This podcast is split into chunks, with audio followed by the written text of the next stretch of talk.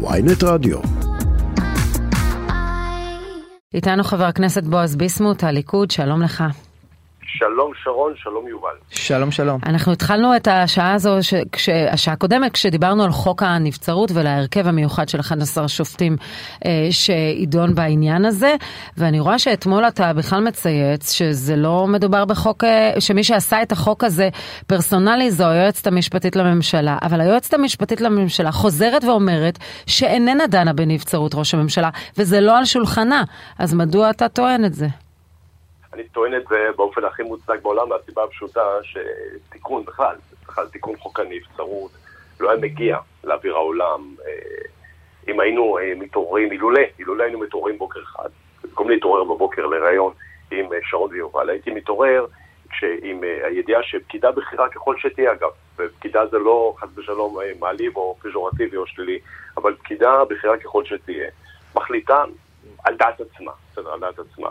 אה, בפרשנות מרחיקת לכת הייתי אומר, שאפשר, ניתן, מותר, אה, לגיטימי להוציא ראש ממשלה לנבצרות בשל מצב משפטי, או בוא נחשוב למה, או, או בגלל אה, ניגוד עניינים.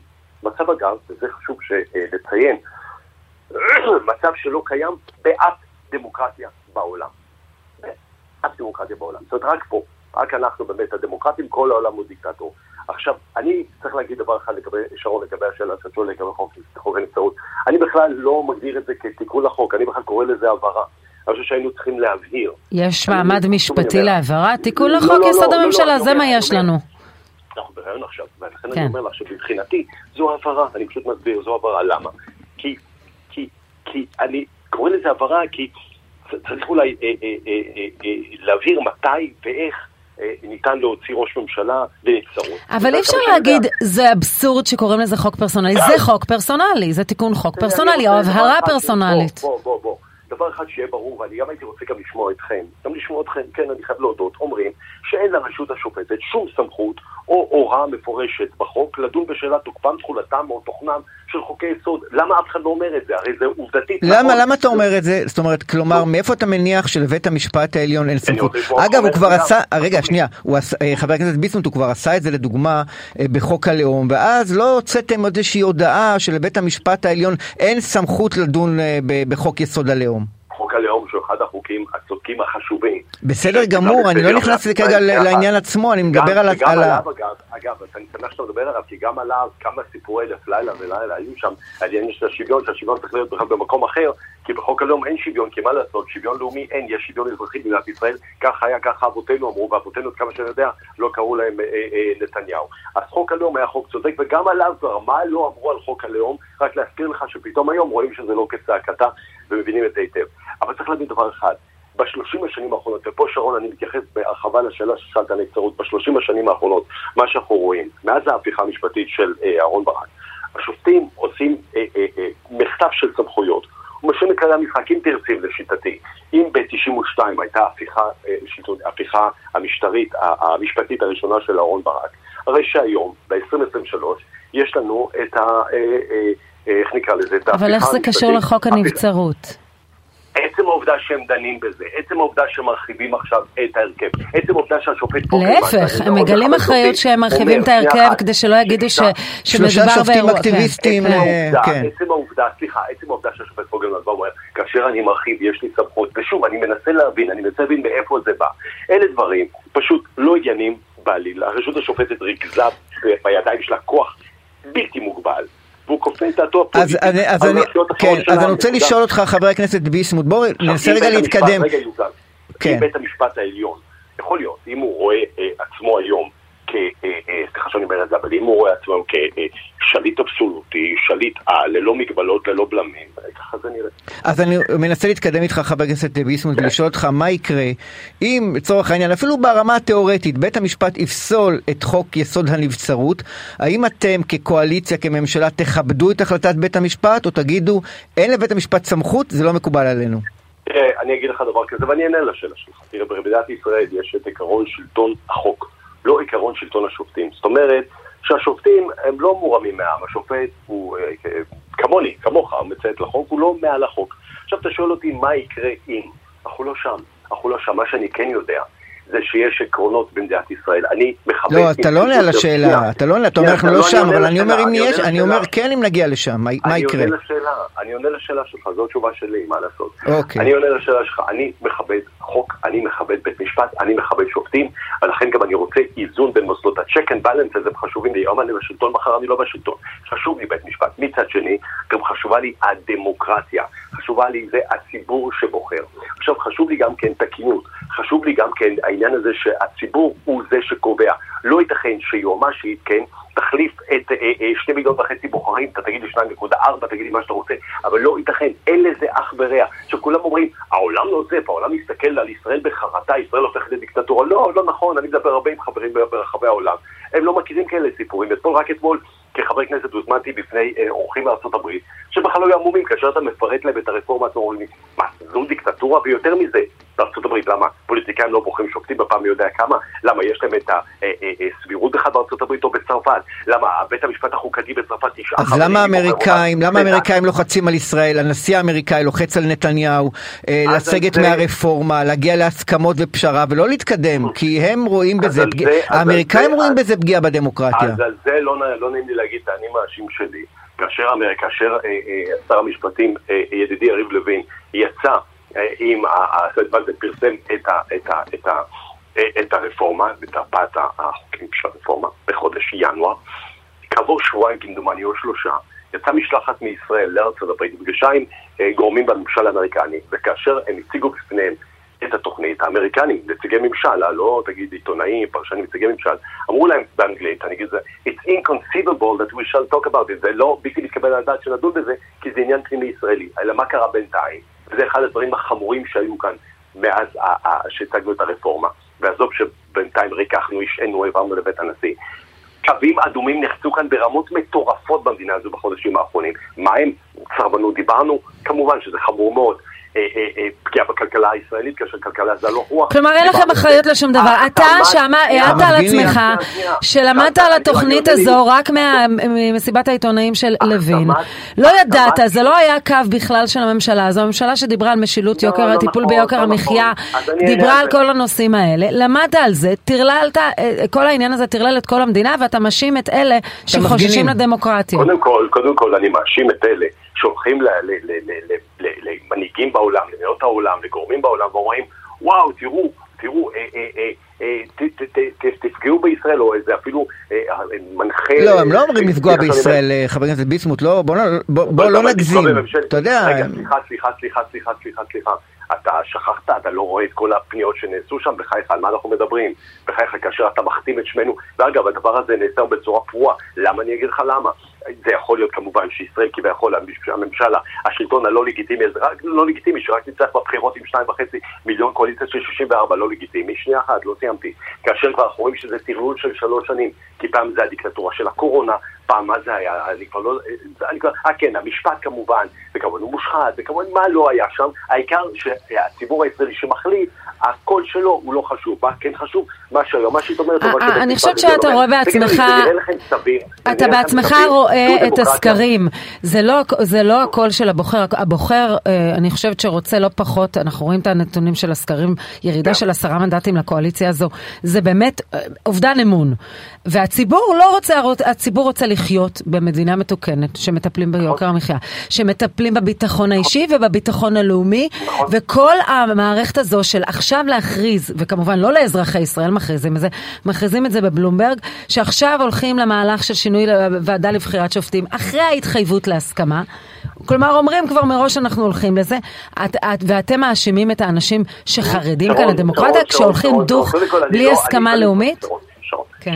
קודם כל, מה זה אני מאשים? אני לא מאשים אנשים, אני, אה, קודם כל, ברמה האישית, אני אדם, אני אדם אוהב אנשים, אני לא מאשים אנשים, אבל אני מאשים את אלה, מה לעשות, אני מאשים את אלה שהולכים, כן, ומחתימים את שמה של ישראל, את אלה כן אני מאשים. את אלה שאומרים, אפרופו דיברת על יוקר מחיה וכלכלה, את אותם אלה... אבל דיבר איתנו קודם, תת-אלוף במילואים, אדם שכל חייו היה בצבא, היה ראש להק, עמד בראש מערך הסייבר, והוא אומר לנו, ישראל ברגע שהרשות השופטת, שאין איזונים, הוא שירת בכל ממשלות ישראל, הוא לא עשה את זה מעולם. העולם, הוא אמר, אני לא מתנדב יותר, תת-אלוף במילואים, אה, ירון רוזן שדיבר איתנו, אומר, ישראל, אה, כשהיא משבשת את האיזון בין הרשויות והיא מחלישה את הרשות השופטת, ללוחמים אין הגנה. זה מה שהוא אומר. מה, אז הוא מוציא דיבתה של ישראל, אז מה, הוא אנרכיסט שמאלני? מאחר הוא דיבר איתך, מאחר הוא דיבר איתך ולא איתי. בואו תסבירו לי, תסבירו לי איך צמצום עילת הסבירות פגע בדמוקרטיה הישראלית. הוא לגמרי הסביר את זה בהקשר שלהם, של המעמד של בית המשפט אה, ככיפת ברזל של בג"ץ, ככיפת ברזל, אה, כמחסום בפני בית הדין הבינלאומי בהאג לעסוק בנושאים. זו אחת הדוגמאות. הרי צמצום עילת הסבירות, כולם כבר, הרי מודים את זה בעצמם, הם כבר מודים שזה לא, לא הדבר, צמצום, זה ביטול. מה יבוא אחר כך? איזון בוועדה לבחירת שופטים. איך זה פוגע? להפך, למה אתם לא כולכם יוצאים לרחוב? כלומר, לא תלכו על הסכמה, אתם הולכים לחקיקה בכל מקרה? כאשר אין איזון. למה אתם לא יוצאים לרחוב להפגין שזה לא ייתכן שבאים... אה, אה, אה, של בית משפט גבוה לצדק, והרבה כבוד לבית משפט גבוה לצדק, הוא יכול היום, הוא המכריע, הוא, הוא, זאת אומרת, אין איזונים ובלמים מבחינתו, מבחינתו הוא יכול כל דבר, הוא יכול הכל. למה? כי הוא יכול. מה זאת אומרת? ה seniority הוא יכול, הרי הוא החליט לבד. חוק יסוד הוא יכול, הוא יכול לבד. זה לא הולך ככה. seniority זה נוהג, ואם אתם תחליטו לבטל את זה, זה ברור שזה כדי למנות ספציפית מישהו ולמנוע ממישהו לכהן. אנחנו, אנחנו שומרים... כרגע זה אקראי, סניוריטי זה אקראי, מה לעשות? אנחנו באים לתקן, אנחנו עושים את זה בצורה שקולה. בצורה אחראית, אגב, אנחנו... איך, אם אתה אומר שבכל מקרה תמשיכו, אז איך זה אחראי? אני אמרתי דבר מאוד פשוט, באנו בטוב. מה זאת אומרת אם תמשיכו? אנחנו אמרנו, לא, לא הסתרנו, אנחנו אמרנו שאנחנו נשנה את הוועדה לבחירת שופטים, אבל בצורה מאוזנת ואחראית. עכשיו יותר מזה, אני רוצה, וזה דבר מאוד מאוד חשוב, אנחנו קשובים, הראיה, את רואה היטב את החוק כפי שהוצע בינואר, ואת רואה היום את ההמשך, את רואה את הרצון, את רואה את ההשעיה, את רואה את ה... אני רואה שביטול עילת הסבירות, דיברתם על ריכוך שלו, ובסוף הוא מגיע בנוסח נכון, המקורי. זה באמת ריכוך, כי יש עדיין כל כך הרבה עילות, ואתם יודעים את זה טוב. לא, בנימין נתניהו, בועז ביסמוט, אתה בעצמך יודע, היית שם, ניסה לשכנע את לוין. שר הביטחון גלנט ניסה לשכנע את לוין. תן לי משהו. ואני אגיד לך משהו מעבר לזה. אחד הח"כים הבכירים בליכוד אמר לי, נתניהו אמר לי, הנוסח הזה של שמחה רוטמן לא יגיע בסוף לאישור, והוא עבד עלינו. זה כן הגיע לאישור. קודם כל אני לא יודע מה אמר ומי אמר, אנשים אומרים, אני יודע מה אני רואה. לא, לא, אנשי ליכוד, עזוב, אני לא... 64, כן. אני רואה 64 אצבעות שאמרו, כולל שלי, כן, שאמרו כן להצעת החוק הנכונה הזו של צמצום עילת הסבירות, כי אתה, ובואו נדבר רגע שהציבור גם יבין על מה אנחנו מדברים. מדברים על כך ששוב אני אומר, זה הרי הכי אנטי דמוקרטי בעולם. לא ייתכן, לא ייתכן שאתה בוחר עבור ממשלה, אה, אה, שאתה בממשלה, ואז שופט, הוא בסוף קובע, פוסק, זאת אומרת, הדבר הזה הוא חוקי, זה חוקי, אבל לא סביר לי. אז כשדיכטר, גילה גמליאל, גלנט, אה, אקוניס, האנשים האלה מביאים, כן, אלי דלל. יולי אדלשטיין כמובן. אתם פה מציינים רשימה של אנשים שהצביעו בעד, עד כמה שאני זוכר. הם הצביעו נכון. בעד, כי חלקם חוששים לתפקיד שלהם. ניר ברקת לדוגמה, אה, אומר בשיחות סגורות דברים מסוימים, אנחנו יודעים, אה, חלקם לא רוצים לאבד את התפקיד שלהם ואת המעמד לא. בליכוד, אבל הם אומרים, לא יקרה יותר. אמר יולי אדלשטיין, זה לא יקרה יותר, לא, אם לא יעבור דרכי, לא יהיה. לא, לא נעים להגיד, אני מאז שנכנסתי לפוליטיקה, אתם יודעים, הייתי עד לפני כמה חודשים בעולם החשוב שלכם, אבל למדתי גם כן, את יודעת, להבדיל בין אה, מילים לרעשים. רעשים זה הרבה מאוד פרשנויות, הרבה מאוד דברים שאומרים, אבל יש גם דברים, אני, מה לעשות, אני בתוך, אני בתוך אה, אה, הליכוד, אני חבר בחברי כנסת בסיעת הליכוד, ואני, מה לעשות, גם שומע דברים אחרים, אנחנו עומדים מאחורי...